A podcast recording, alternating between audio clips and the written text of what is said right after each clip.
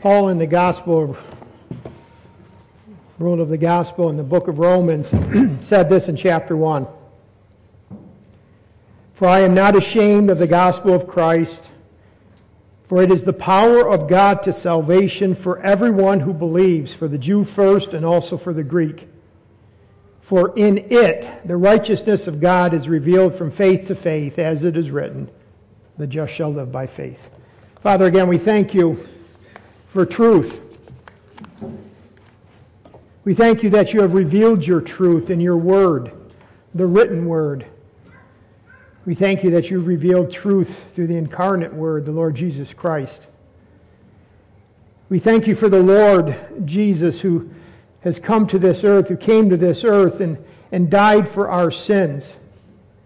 Father, again, we thank you that, that in him righteousness is found and that we have been made righteous not on our own merit, but on, on what he accomplished, both in his life and on death on the cross.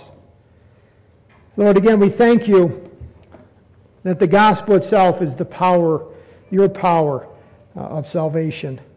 And help us not to be ashamed. Ashamed of you, ashamed of your work, ashamed of the gospel itself. Lord, I pray that we would not be ashamed. Forgive us for those times that we were not bold when we could have been bold, when we did not speak the word because we were afraid. Lord, your word and your gospel is so glorious, and yet sometimes we shrink when given the opportunity to share. Lord, please forgive us. Lord, help us to stand strong in this world that we live. Our world is changing very quickly, and we need to, as Corinthians says, act like men. Help us to be bold. Help us to, help us to be truth tellers to be willing to suffer for the truth and for the gospel, because again, we proclaim together we're not ashamed of the gospel. Because it is indeed the power of God to salvation for everyone who believes. Lord, speak to each one of our hearts. Lord, if we're a believer, that we would become more committed to your truths. And Lord, if there are Individuals here that have never truly trusted Christ as their Lord and Savior, may, be, may this day be the, be the day of their salvation. Lord, I just ask that you would give us insight and illumination in your word. Help us be people of the book. In Christ's name, amen. You may be seated.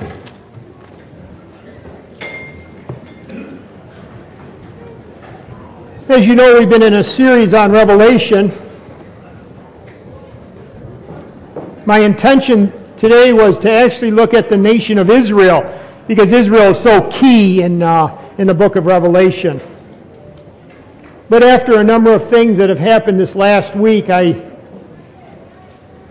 I decided to just change direction for this one day. I guess the question is what's happened to America? What has happened to America? There was a time years ago where God and country were actually wedded together. I don't think in a helpful way. In fact, that's why I think your outline says God and country question mark. you know, we all kind of went down the same path, whether you were a Christian or not a Christian. God and country, the American flag, patriotism, baseball, apple pie and going to church. It all was wedded together. I mean, everybody did all that, you know. Uh, there was a Judeo Christian ethic, there was a sense of morality. By the way, this is not a political message. Let me put that right down on the thing. This, this message was written 2,000 years ago. America wasn't even around, wasn't even thought. This is God's message. This is sovereignty working. This is what we're going to be looking at. If you want to turn to uh, Romans chapter 1, I just want to sh- show you how does God treat a people? Or let's say it more specifically, how does God treat a people or a person who doesn't want to listen to him? How does God treat a people a people being a nation, a country, or even a person. And by the way, the person doesn't have to be an unbeliever. How does God treat a person who doesn't want to listen to him? You, you have these illustrations throughout Scripture. I can just throw you out a few of them. Think about Samson. That's a tragic story. The strongest man that ever lived. By the way, his strength came from the Lord. That's why they asked you, like, where's the strength come from? Because don't think of Samson as this 350 pound giant. He would have looked at like a lot of us. I won't even describe it, just kind of, probably even skinny. But his strength came from the Lord. But in, in Judges chapter 16, verse 18, and again, this is after Samson had disregarded God's direction many times. His weakness was women. And in verse 18 of chapter 16, verse 18, it says, When Delilah saw that he had told her all his heart, she sent, sent for a Philistine, Philistines for a man and had, his, had him shave off the seven locks of his head. Then she began to torment him, and, and his strength left him. And she said, The Philistines are upon you, Samson. So he awoke from, the sleep, from his sleep and said, I will go out as before at other times and shake myself free. Now, this is, the, this is one of the, the, the, the saddest statements of all of Scripture. But he did not know that the Lord had departed from him. Isn't that sad? Used by God in a mighty way to deliver God's people from ungodly nations, and yet at this point he did not know that the Lord had departed from him. Now, what makes this interesting is Samson was a believer. Hebrews chapter 11 makes that clear.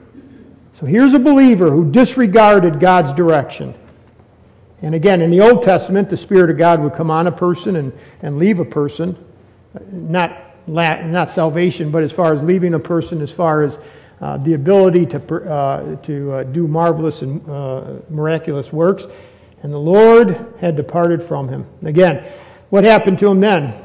Philistine seized him, gouged out his eyes, bound him with chains, put him in a uh, put him in the prison uh, as like a donkey in the grinding by the way, that's what sin does to you. sin always destroys you, hurts you, makes you suffer. But these are people who are sinners that did that. But what's the point? Well, as one man said, God had abandoned Samson.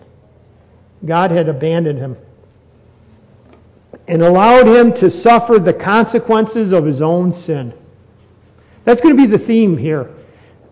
Sometimes God and I say sometimes because sometimes marvelous grace rescues.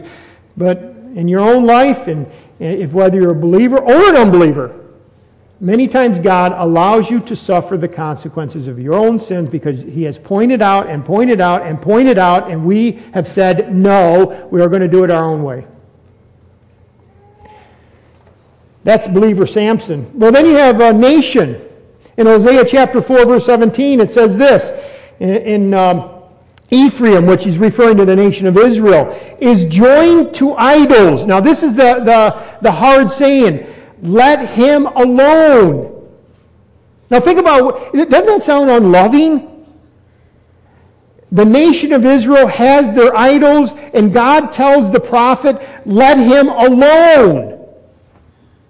Just let him do and go down the path of destruction. Let them alone. Let him suffer the consequences of their sin. Boy, it doesn't sound like the character of God of love. I mean, don't you want to bring him back? God, don't you want to bring Ephraim back? No, sometimes God abandons a nation. You see that with Israel, uh, whoring after their idols, other nations, immorality, what happens? Judgment. 70 years taken away into captivity.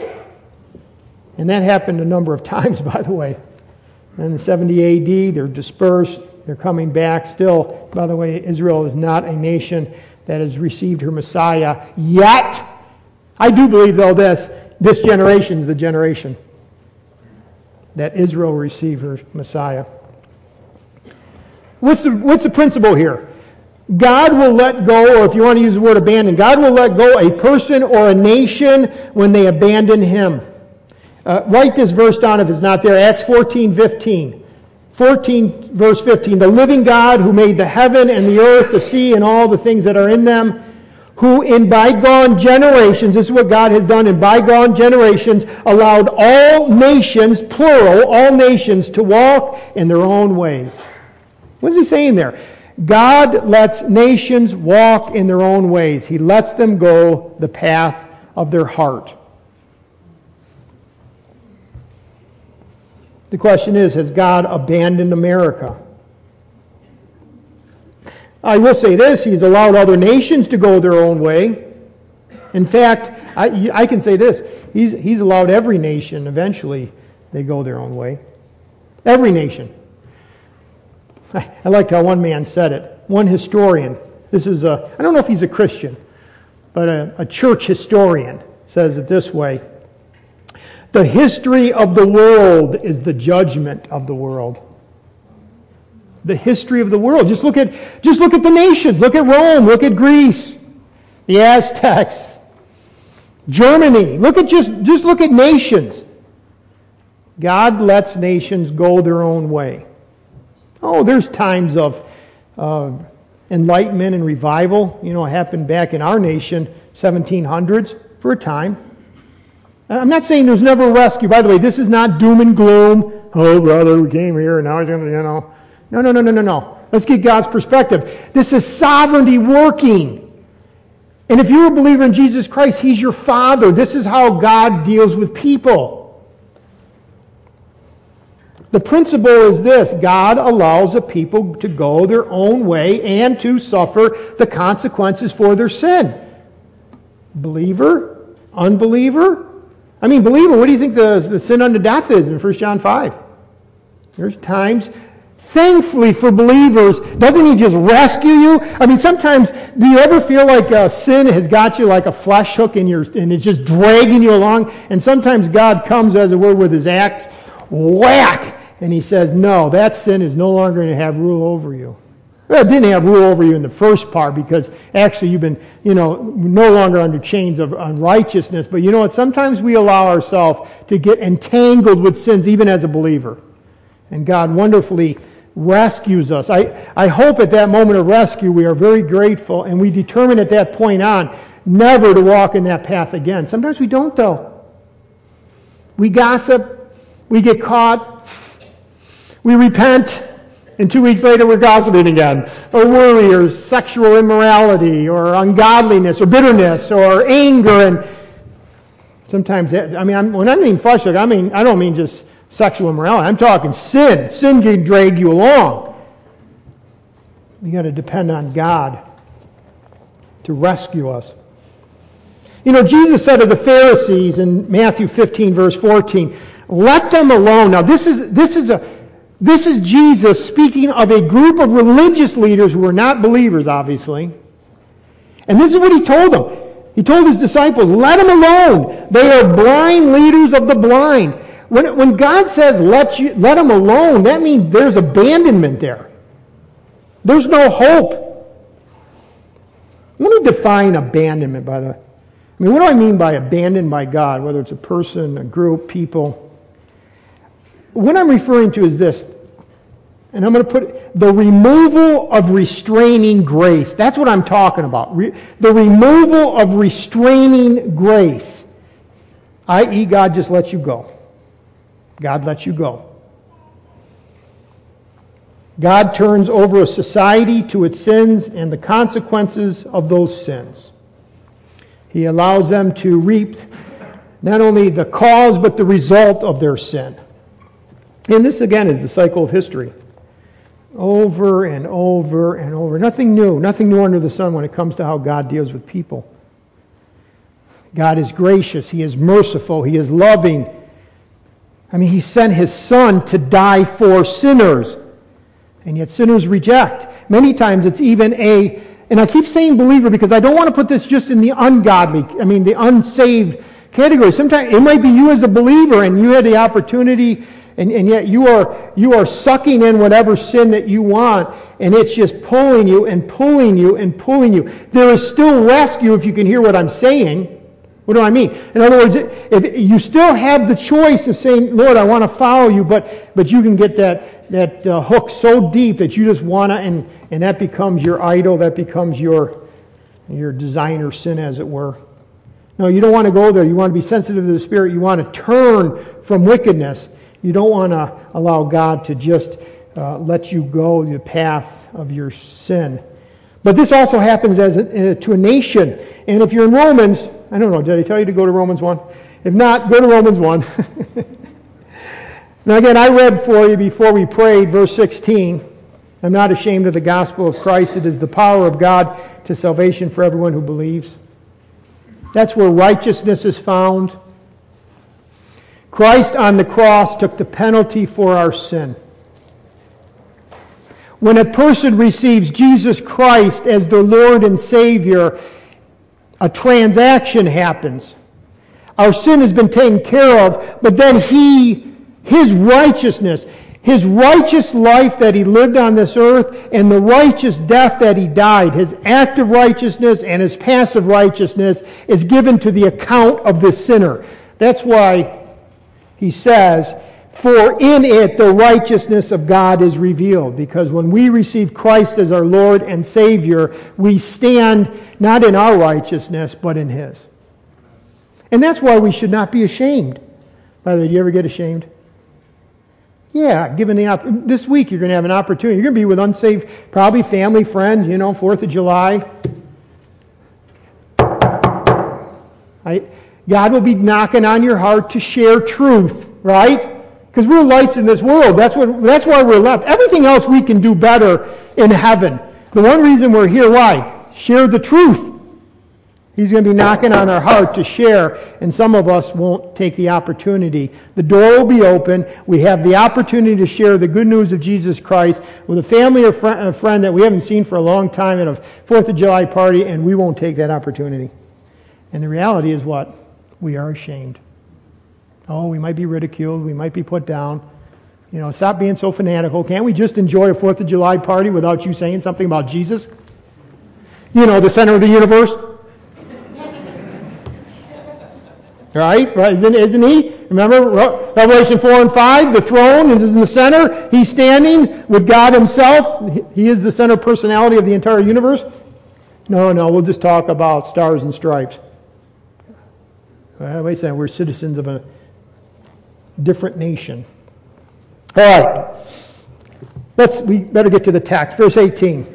I wanted to see you the, the transition here. He's talking about the gospel in verses 16 and 17. But now he says the wrath of God. Why? Because it was because of the wrath of God that Christ came to die. Because the wrath of God was on a people, all people.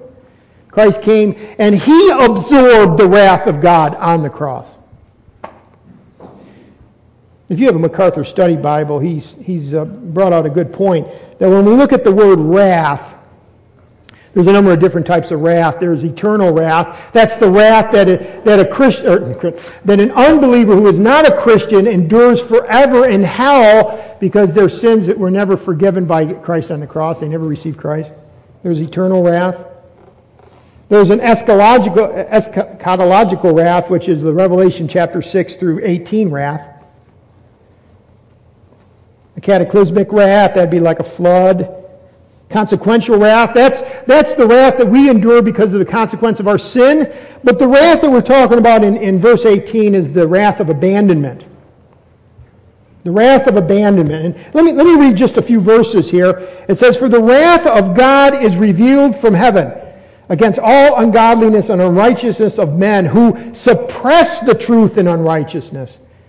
Because what may be known of God is manifest in them, for God has shown it to them. For since the creation of the world, his invisible attributes are clearly seen, being understood by the things that are made, even his eternal power and Godhead, so that they are without excuse.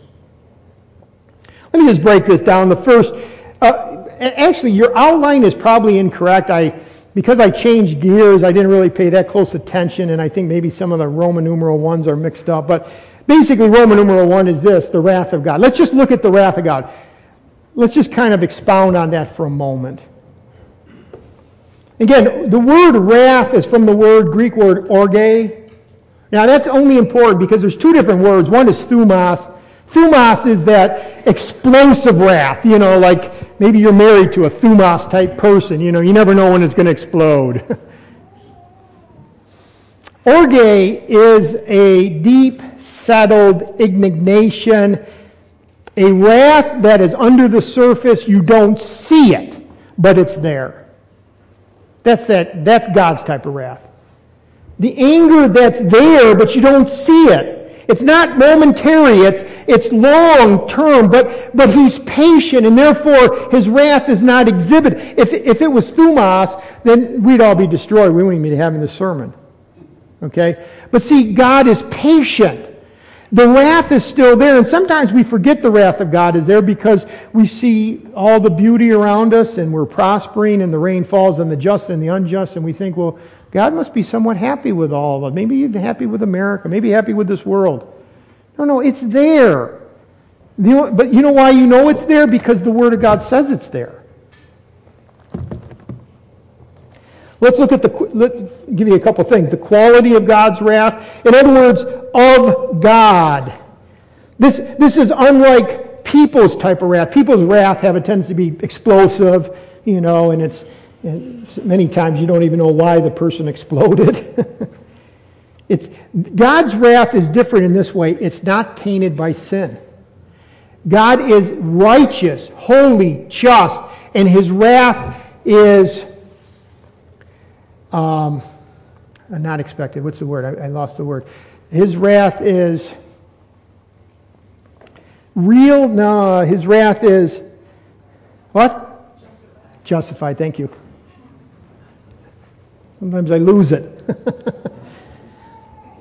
uh, Thomas Watson, old Puritan, said this: "Is God so? Is God so infinitely holy?" And he answers, "Then, then see how unlike unlike to God sin is." No wonder, therefore, that God hates sin, being so unlike to him, nay, so contrary to him. It strikes at his holiness. Sin strikes at the holiness of God, and therefore he hates it and he is wrath against it. And as you just said, he is justified in his wrath. How about this? The timing of, God, of God's wrath. It says it is revealed from heaven. It's revealed. That's in the present tense. That means it's happening all the time. Actually, if you have eyes to see, you can start saying, oh, that's the wrath of God. Oh, that's the wrath of God. Oh, that's the wrath of God.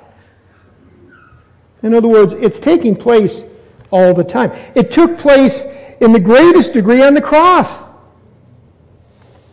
Again, by far the surpassing revelation of God's wrath was that that place on the cross upon which his own son took the, his wrath, the Father's wrath. The Son took the Father's wrath on himself on the cross. He bore the sin of mankind. He bore the full divine force of God's fury as its penalty. So, I mean, we can see it. I mean, if you're a Christian, you know the gospel. That's the fury of God being poured out, the wrath of God being poured out on his son. God hates sin so much and yet loves sinners so much and even loves his son so much that he's willing to send his son to be the sin bearer. And now we know in Revelation that as his sheep receive him, that in eternity, for all eternity, his son will be the lamb who was slain, right? and receive the glory because he, he took the sin, he took the wrath of Almighty God the Father on himself. So we see, we see the wrath of God already exhibited. We see it in the Garden of Eden, taken out. We see it with the flood. All of humanity, except for eight, were saved. We saw, see it with Sodom and Gomorrah. And we see evidences. We see it in our own day and age, the wrath of God. We see it with the passing of the nations. Like I said earlier, Acts 14, verse 15, he allowed all the nations to walk in their own ways. I, what I'm trying to say is this God is no idle spectator of world events. I think sometimes we think that. Ah, he's just an idle spectator. Ah, he'll take care of it in the end, but right now he's not working. No, no, he's working right now. He is working in every event that you're watching on CNN. You're not watching CNN, on Fox News. oh, I got a little political right there in a moment. No, no. Let's get back on track. He is dynamically active in human affairs. Jeff Wilson said this Sin is constantly punctuated by divine judgment. He's constantly interceding, constantly things are happening. No, no, he is not passively a spectator. He is actively. And this is the great thing even among human responsibility and human will and all the decisions that are being made in this world, God is moving everything to its precise order, which we will be covering in just another few weeks in Revelation. That's how sovereign He is. Remember what Psalm says God does whatever He pleases. So often we wonder, I don't know about you, I do, why do wicked people prosper? seemingly without impunity. Why is that? I mean, sin seems to be increasing, but with no apparent response from heaven. Well, this message is going to answer that. No, it's being answered. It's just not answered the way that we think. See, we like Ecclesiastes chapter 8, verse 11. It says this because the sentence, of, well, we don't like it, but I mean, we wish this would happen. Because the sentence against an evil work is not executed speedily, therefore the heart of the sons of men is fully set in them to do evil. Don't we want that? Wouldn't we like this? Evil done, execution of, of uh, punishment on evildoer, they're gone. Wouldn't you like that type of scenario? Yeah, we wouldn't have any problem in the Middle East.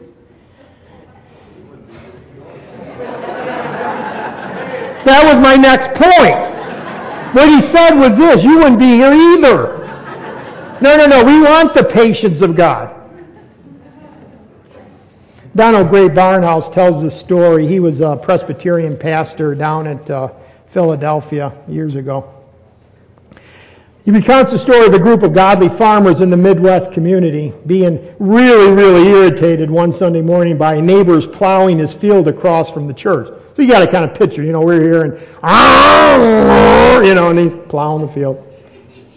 Noise from his tractor interrupted the worship service, and as it turned out, the man had purposely chosen to plow that particular field on Sunday morning in order to make a point. That same farmer that was the irritant wrote a letter to the editor of the local paper asserting that although he did not respect the Lord, or honor the Lord's day, he had the highest yield per acre of any farm in the country, or in the county, excuse me, county.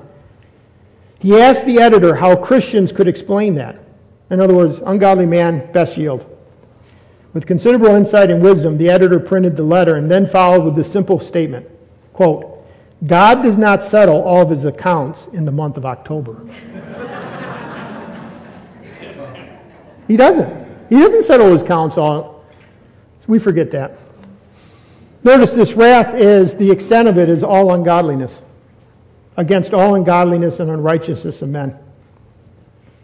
I see we're almost, we're going to get out of time. So, well, let's go to the next one.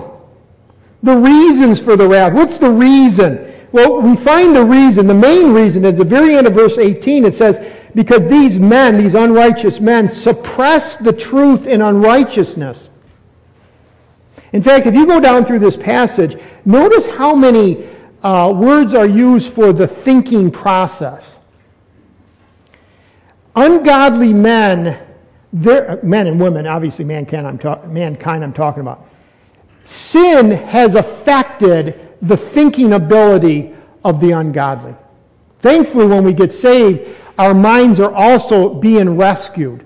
This is what we call the noetic effect of sin of the fall, which is sin. The fall, sin, has affected our mind, has affected our, our thinking. And, and notice how many places it says they suppress the truth in unrighteousness. In other words, they, they cling to their ungodliness and condemn the light. Because what they know, know of God is manifest in them. God has shown it to them. Skip down. His invisible attributes are clearly seen, being understood. Verse 21 Because although they knew God, they did not glorify him as God, but became futile. I mean, look at all the thinking. Ungodly man hates God. His mind does not want to accept God. It doesn't want to respond to God. It doesn't certainly want to obey God. Why does the wrath of God come on a people? Why does God abandon a society? Because they suppress the truth of God. Now notice this one right here, because verse 19, what, they, what may be known of God is manifest in them, for God has shown it to them, that's in the conscience, for since the creation of the world, isn't that interesting? He goes back to the creation of the world. Who created the world? His invisible attributes are clearly seen, being understood by the things that are made, even his eternal power and Godhead. You look at creation, Genesis, or uh, Psalms, the glory of God is see all creation. You should easily come to cause and effect. He's the cause. God is great. God is mighty. God is powerful. His eternal power and Godhead, so that they are without excuse. And yet, what does mankind do? Suppress it. No! We will not admit that you are the creator. Sinful man opposes the idea of a holy creator. Well, it makes sense because if he's the creator, we're responsible to him. See, then his standards are right and correct, and he becomes our judge. So, no, we cannot have him as creator. And then you have to suppress the conscience because the conscience is, is blaring, saying, Yes, he is. Because simple reason, simple reasoning, I mean, just just thinking cause and effect, right? This leads to this, leads to this, leads to this. Cause and effect. Where'd the tree come from? Nothing? Nowhere? Nobody? No? What did I say? Who's the cause? Well, see, reason is a device, as one man said, given by God to all human beings that leads them directly back to Him. That's what reason should do. A logical person, a logically thinking person would say, well, no, so, the, the, the tree came from someone. Like if I told you, man, I found this thing in the dirt. Uh, no, actually, it wasn't in the dirt. What I did is I just took a bunch of uh, um, uh, Campbell soup cans and I put it in a bag and I just put it on this vibrator and I just, and you know, I opened up the bag and this, I'll pop this. Really? No, seriously. No, I'm, I'm not, I'm not kidding here. I am telling you the truth. This just came through chance. I mean, if you really started believing that I was saying, you know, like this is what I believe, you'd have to say, you know what, we need to take a walk to, they'll have some white suits for you.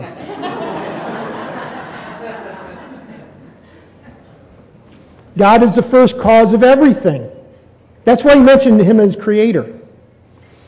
That's in the very fabric of a human being and you know, you, you know? You, you, have to work hard for a couple of hundred years. I mean, this is, you got to work hard for a couple hundred years to convince an entire society that's, that that's completely nonsense, that what we see didn't come from a person, didn't come from a cause. I mean, you got to work real hard to convince them that there is no cause out there. Or to say it this way, that nobody times nothing equals everything. That's, that's irrational.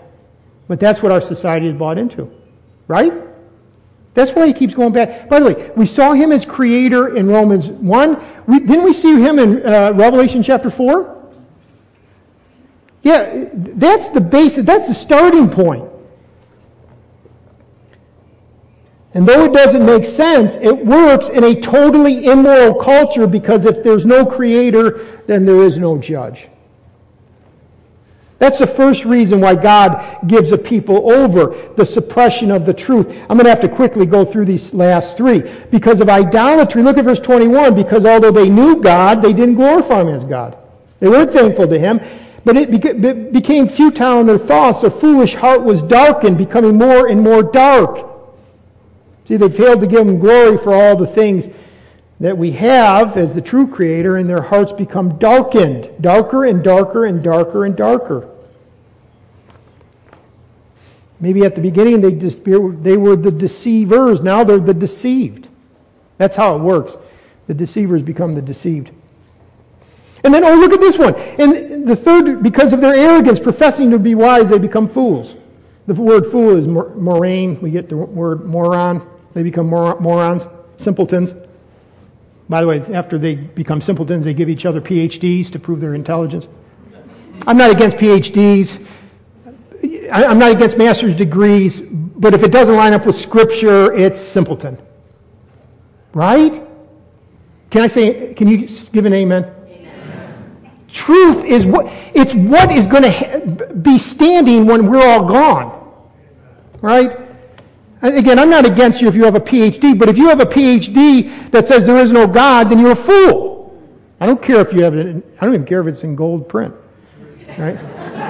No, I, you know what? I, I, I, I, used to listen to some pastors and sometimes preachers, and you know they, they hated intelligence and knowledge, and they just beat up anybody that ever had a degree. And I am not there. But what I'm saying is, a society that forsakes God starts to pat them on the self, on their back, saying how wise they are. But God says you're fools. Just look at the tree. Look at the. Look at how everything works together. You know this that you can actually uh, you can actually determine uh, years in advance, uh, years forward when the high tide in New, York, New, New Jersey is going to be. Why? Because it's consistent. You know, because evolution created that way. No, because God is consistent. Right? I'm out of time. Society insists that we are doing great. Well, when I say I'm out of time, that's a generic term. That's a pretty ambiguous pretty ambiguous. No, I'm just, I'm saying like it's 25 of and I got to get moving, you know. That's what, okay. And look at verse 23 self made religion. That's the fourth reason why God gives up a people. In India, they have 300 million gods. Oh, well, here, look at what they do. Change the glory of the incorruptible, verse 23, of God into an image made like corruptible man, birds and four footed animals, creeping things. Animals, people override God. Creation or environmentalism does a lot of that. Okay? You know, animals are more important than people. I've told you before, environmentalism, in the way that it's being handled, I'm not saying, you know, don't throw your dirty, you know, McDonald's cup off out the road. You know, I'm not talking about that. I'm talking about the, the core elements of it is actually killing people, not in America, but in, in the foreign countries. It's very deadly to humanity, but it just shows it, it's, it's, it's, you know, uh, what, survival of the fittest. Okay, let's get to the third element the description of the wrath of God. What happens? We know why it's going to happen. They suppress the truth, get a different God, you know, become fools. But why? Why? Or excuse me, what? What happens? Therefore, he gave them over. Uh, he let them go his way. Ephraim, found after idols, let him go. Samson did not realize the Spirit of the Lord had departed from him. Let him go. This is a judicial uh, term, gave them over. It comes down to the idea of like handing a guilty prisoner over for punishment. God has acted to hand over a society, now in this context, a society, over uh, to a sentence. Again, I repeat, the history of the world is the judgment of the world. There comes a time in a nation when God has had enough, and He literally lets them go and turns them over to the sentence that they have passed upon themselves by their incessant, incessant sinful choices. In other words, he deprives them of restraining grace. That's what he's getting at. You know, I don't know, does this, does this sound like any country that you know? Verse 24 God also gave them up to uncleanness. The word uncleanness is specific. It literally means decaying matter, would be used like of that, uh, as I told the uh, ABF, uh, you know, the deer that you see on the side of the road that was hit like a week ago. I mean, it's gross, putrid. That's what he gives them over to uncleanness. Uh, the word gave them over, which is going to appear three times, is very intense. He gives them over to their sin. By the way, what does sin do? Sin degrades, it debases, it strips a person or a nation of dignity. Sin takes away the peace of mind, it takes away a clear conscience. He gives them over to uncleanness. When a nation goes through, uh, when a nation is being abandoned by God, they have, well, what is this uncleanness? Sexual. They have a sexual revolution. That's what he's referring to. Sexual revolution. By the way, in America, that happened in the 60s. See, the steps, and, and if you say, well, when did it really start to happen? It really started happening in the, uh, at, the, at the turn of the 1900s because evolution was starting to get a grip and a foothold. Went through the roaring 20s. There was a lot of immorality back then. But see, the war, the crises of World War I and II woke us up for a moment. Crises often do that. But again, sexual revolution. And, and, look at verse 24. In the lusts of their heart to dishonor their bodies among themselves. I mean, the lusts are so great, they just dishonor their bodies. And remember, the only, only thing God needs to do to judge a person, to judge a nation, is to let them go. This judgment is passive. See, restraining grace is active. No, no, no, you don't want to go there. It's kind of like you, you and your kid. You know, let's say your kid is 14 years old and they're getting into things that you, they shouldn't. No, no, no, no, you don't want to go there. In fact, I'm so serious about you not going there, you got to be in at 11 o'clock. Because you're not going to be out walking the streets at 1 in the morning. Restraining grace. God takes a nation, and at times, when the nation falls, nope, I'm just letting you go. It's passive. Just take my hand. He's just taking his hands off this people. Verse 25, we exchange the truth of God for a lie. So no longer is God the, the true God, a lie. And worshiped and served the creature rather than the Creator, who is blessed forever. Uh, what, what, are we saying? A creature, uh, you become man centered. My pleasures, my wants, my desires. You, you, call, you do the sexual revolution because it's all about my pleasures. And that's what you see in the 60s. And every form of immorality and perversion and ungodliness is accepted as norm in that particular society.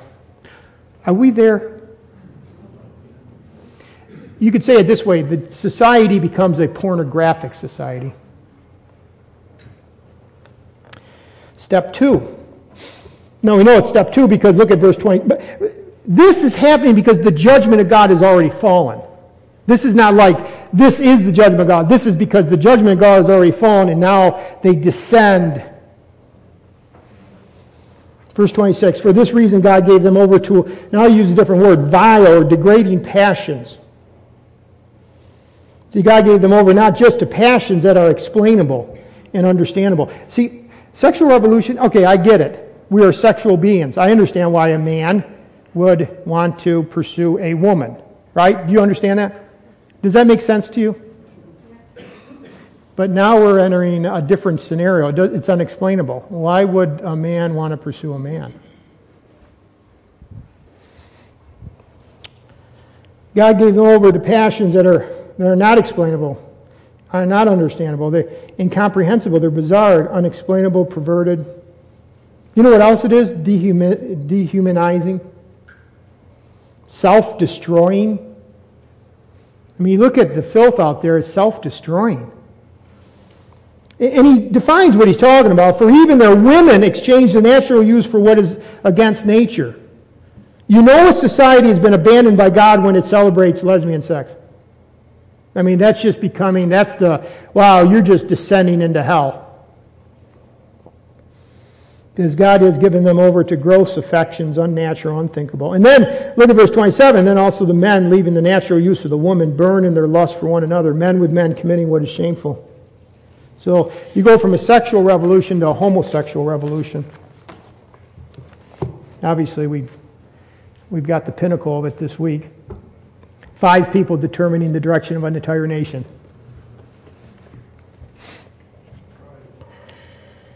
Why? But see, why did, why did that happen? Because we are, we are being given the consequences for our ungodliness. let me throw in one little piece. God doesn't destroy, I mean, when God allows the destruction of a people, many times it looks okay from a societal point of view. Hey, we're living in vast materialism. Materialism isn't the blessing of God. See, but you know what? You know one, one of the reasons why we, we find it so difficult to see the wrath of God in our society? You know one of the reasons is? Because of materialism. We're still eating. We still have our homes. We still have our three cars and our extra vehicles. you know? right? We got everything. God's not a. Prosperity is not the test of whether God is happy with the people. And yet, that is unfortunately why we feel very comfortable. If when we get hit with that dirty bomb and 20 million people die in one city, I think you're going to see a mass. God, what have we done wrong? Well, why can't we just see it right now? You know? What does they call it? EMB, EMP, uh, electron uh, pulse. You know, they say that two, uh, two, uh, two um, uh, nuclear weapons dropped at two points in the United States could literally wipe out the electrical grid. Now, can you imagine living without electricity? God, save us! See, oh, there's this. Why do they say women, by the way? Women are usually the last ones to capitulate, capitulate to immorality like that. They have the nurturing aspect in there. So when you see lesbianism, then that's becoming the fine. Oh, okay, let me say this right here do not walk away from this and saying, yeah, the enemy is the lesbians, the homosexuals. That is not what the scripture is saying. He's just saying, listen, these are the evidences of God's wrath on a nation. Do can a homosexual be saved? Can a Republican be saved?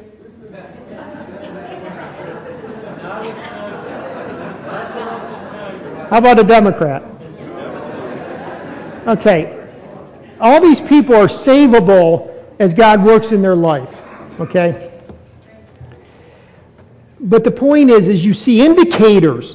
Whoa, whoa. And what it should have done is stop. Whoa, we got to stop this. This is against even creation. But see, people are blinded. Actually, a nation could be blinded in, well, actually, three different ways the natural man does not receive the things that are of the Spirit of God because they're, you know, not of Him. They, they can't perceive, they can't grab a hold of, they can't receive the things of the Spirit of God. They're foolishness to them. It says the God of this world has blinded, so you have not only your natural man, you're blinded, but then the Spirit and this world blinds you, and then the culture blinds you. This is the Mm, sometimes the hardest one because the culture, everybody around the culture saying everything's okay. So compounded blindness.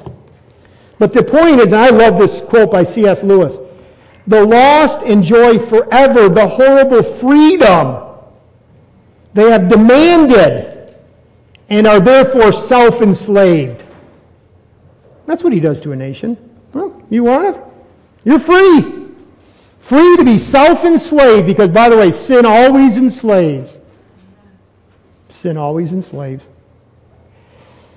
God abandons the sinner to their choices and consequences. And then finally, look at the last step. God gave them over to a debased mind. You go from a sexual revolution to a homosexual revolution to actually what I would say is a truth revolution.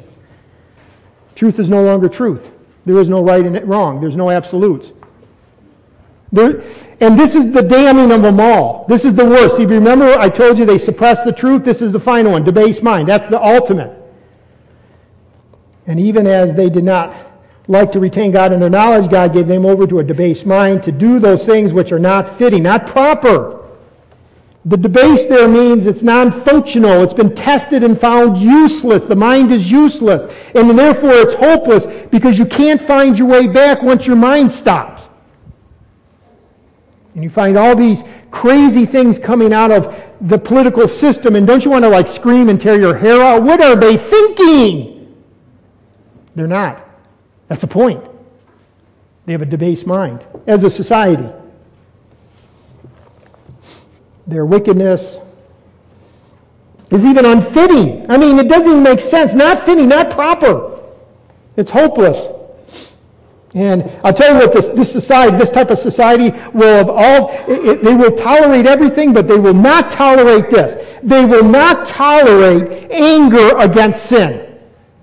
That's the one thing they will not tolerate. Oh, I'll tolerate anything else. But you better not get angry at, do you not, do you not, don't you dare call my lifestyle sinful.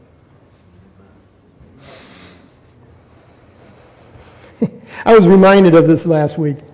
When the impeached President uh, Clinton, when they impeached, now this goes back 25 years. Well, yeah, when the impeached President Clinton was caught in his scandalous immorality, remember in the 90s? Caught red handed. His approval ratings went. See, we were under the, we were under the judge, uh, wrath of God then. Why? Because the population wanted a leader like them. Finally, what must we do? Oh, just, you know, build a bomb shelter and go live in the woods. No, no, no, no, no, no. No, no, no, no. Let me give you four or five things. One, be protected from the eternal wrath by the sacrifice of Jesus Christ. Make sure you're not going to have to not only endure the uh, abandonment wrath of abandonment as a nation, because we are an American. I mean, whatever happens to our neighbors happens to us. But I'm talking now eternal wrath. That's why Paul started in Romans 1, not ashamed of the gospel of Christ. See, it's the gospel of Jesus Christ. That's the salvation that we can have through Christ. It is the power of God to salvation.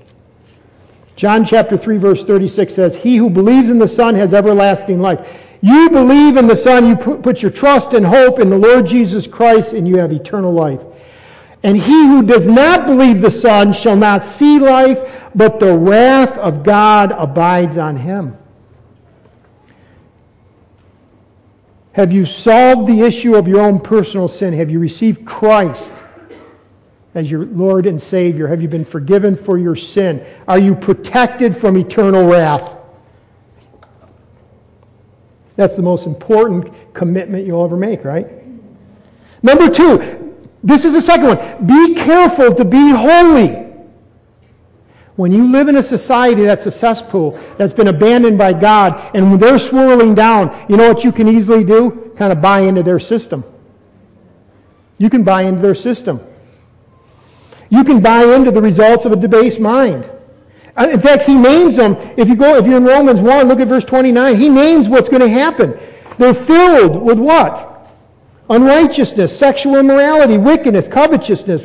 I mean, this is what you see on the tube. Maliciousness, full of envy, murder, strife, deceit, evil minded. I mean, we can start thinking these are normal. These are wickedness. This is wickedness whisperers, backbiters, haters of God, violent, pro, proud, boasters, inventors of evil. Uh, does our society invent evil? Disobedient to parents. In the Old Testament, if you rebelled against your parents, you were killed. We don't take that even serious anymore. Oh, we just got to let them have the, you know, they got to find out for themselves. You know,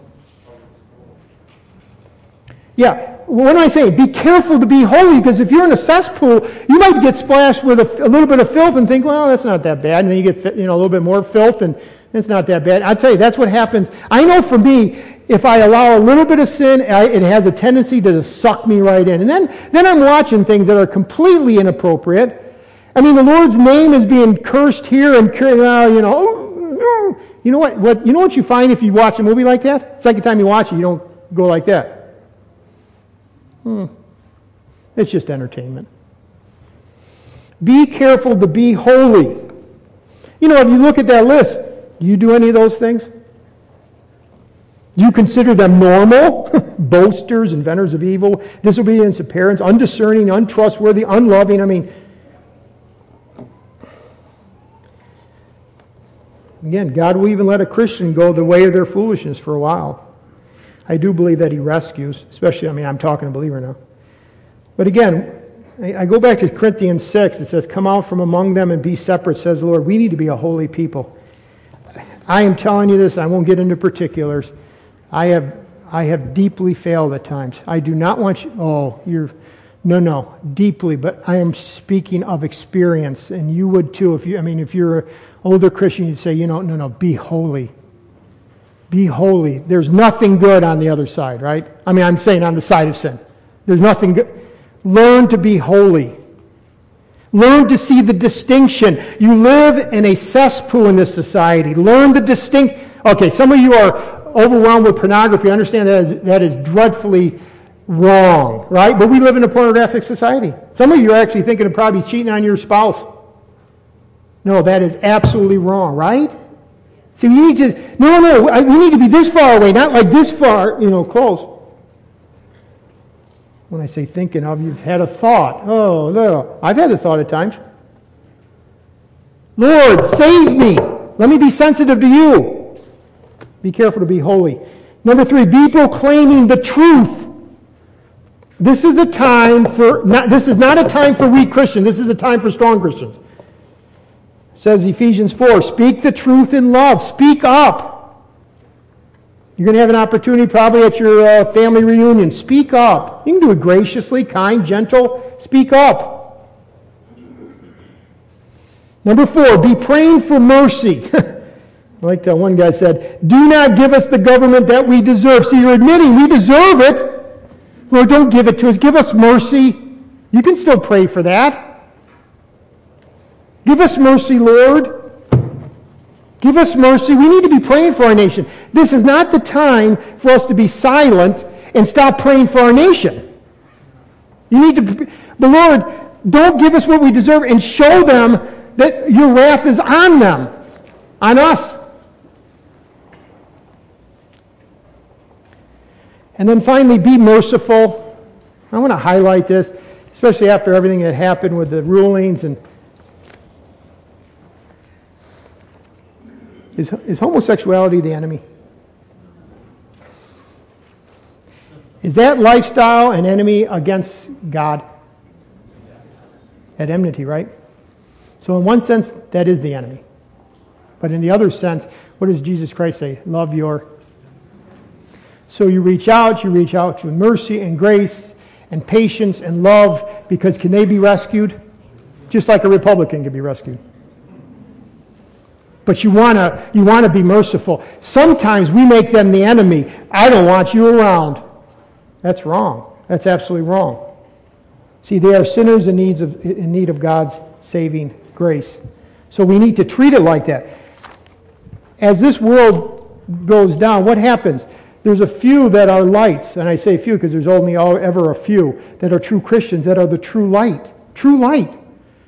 And when dark gets dark, dark, dark, they're looking, they'll be at one time, many of them will be looking for the light, right? When they hit the bottom, crisis happens, they're about ready to die, and they're going to die of AIDS. Actually, that, I never mentioned that, but there's a consequential part there of their own deeds. Well, who can I turn to? Now, my, my life on this earth is ending. See, if you've been standing strong, living a biblical life, they might just say, Where is that Keith Hallmark? I want to talk to him because he was different in Alfred Almond all those years. Right?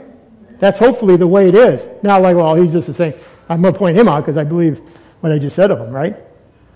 So that's what you, we need to be lights in this world. Don't put your don't put a bush over your light.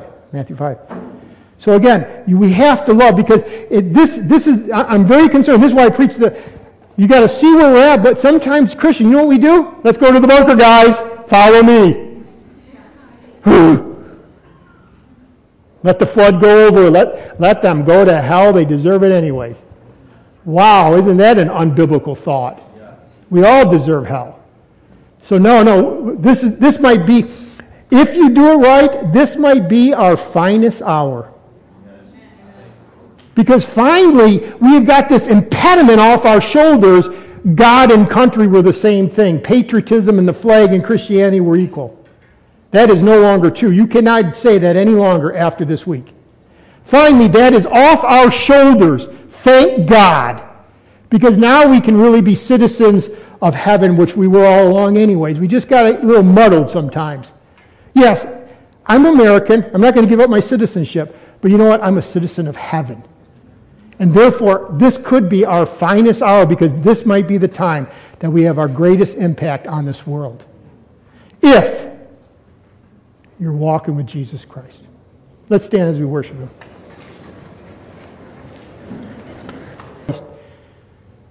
Confess your sin, repent of your sin, and turn to Him for forgiveness, and He will, he will save you right where you're at. Are you careful to be holy? Or have you allowed the sewage of the world to splash on you and it's become so regular that you're no longer wiping it off through repentance and forgiveness and confession, and you just kind of are living there. In fact, you're starting to find it's easier and easier to sin in that one area. You're being sucked down slowly. Maybe you didn't even realize it, but the Bible says that we need to be separate. I'd encourage you to repent. Repent right now. Repent, Lord, I want to go in a different direction. Lord, don't let me be like Samson. Don't let me be like David. David didn't fall in one moment, it took time. Sin always does that, it just wears away at your holiness. Are you proclaiming the truth or are you fearful? Have you been given the opportunity the last few weeks, but you just didn't take the opportunity because you're ashamed, you're fearful, you're not bold, you just shrunk? I'd confess that. Lord, help me be a truth teller. Lord, give me opportunity. Let me take the opportunity. Let me be bold because you're the Lord. Are you praying for mercy for this nation? You know, we're just going to hell in a handbasket. There's no hope. No! Think of Nineveh. that was even with a disobedient prophet. No, I don't want to go. I'm going the other direction. Oh, I'll tell them. I just hope they go to hell. That was Jonah. But the truth is powerful. Never give up. Never give up. I mean, you know, the great words of Churchill. Let's just take it into the Christian realm. He was just, that was that secular. This, we're, so, we're serving the sovereign God. But the question is this Have you been praying for our nation and our leaders? Because if you haven't, you need to repent of that. And use President Obama by name. I found it for years. I couldn't even pray for the guy by name. No, no, no. By name, he needs the Lord. And finally, be merciful. When you come across sinners, whether they're homosexual or Republican, share the good news with them. Let's pray.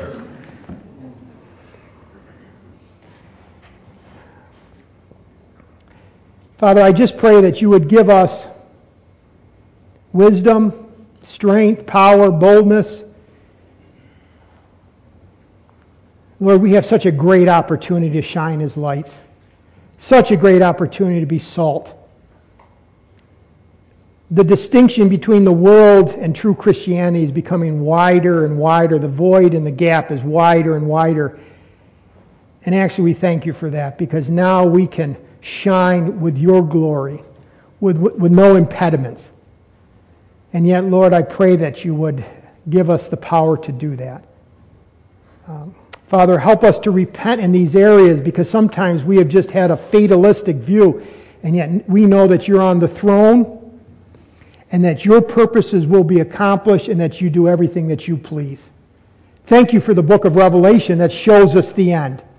So now we ask that you would just strengthen us, fortify us, help us to be about your business. There's going to become some trying days ahead days of struggles, days of suffering. Let us stand true to your word, true to our King. And as Timothy tells us, help us to be good soldiers for your sake. In Jesus' name, amen.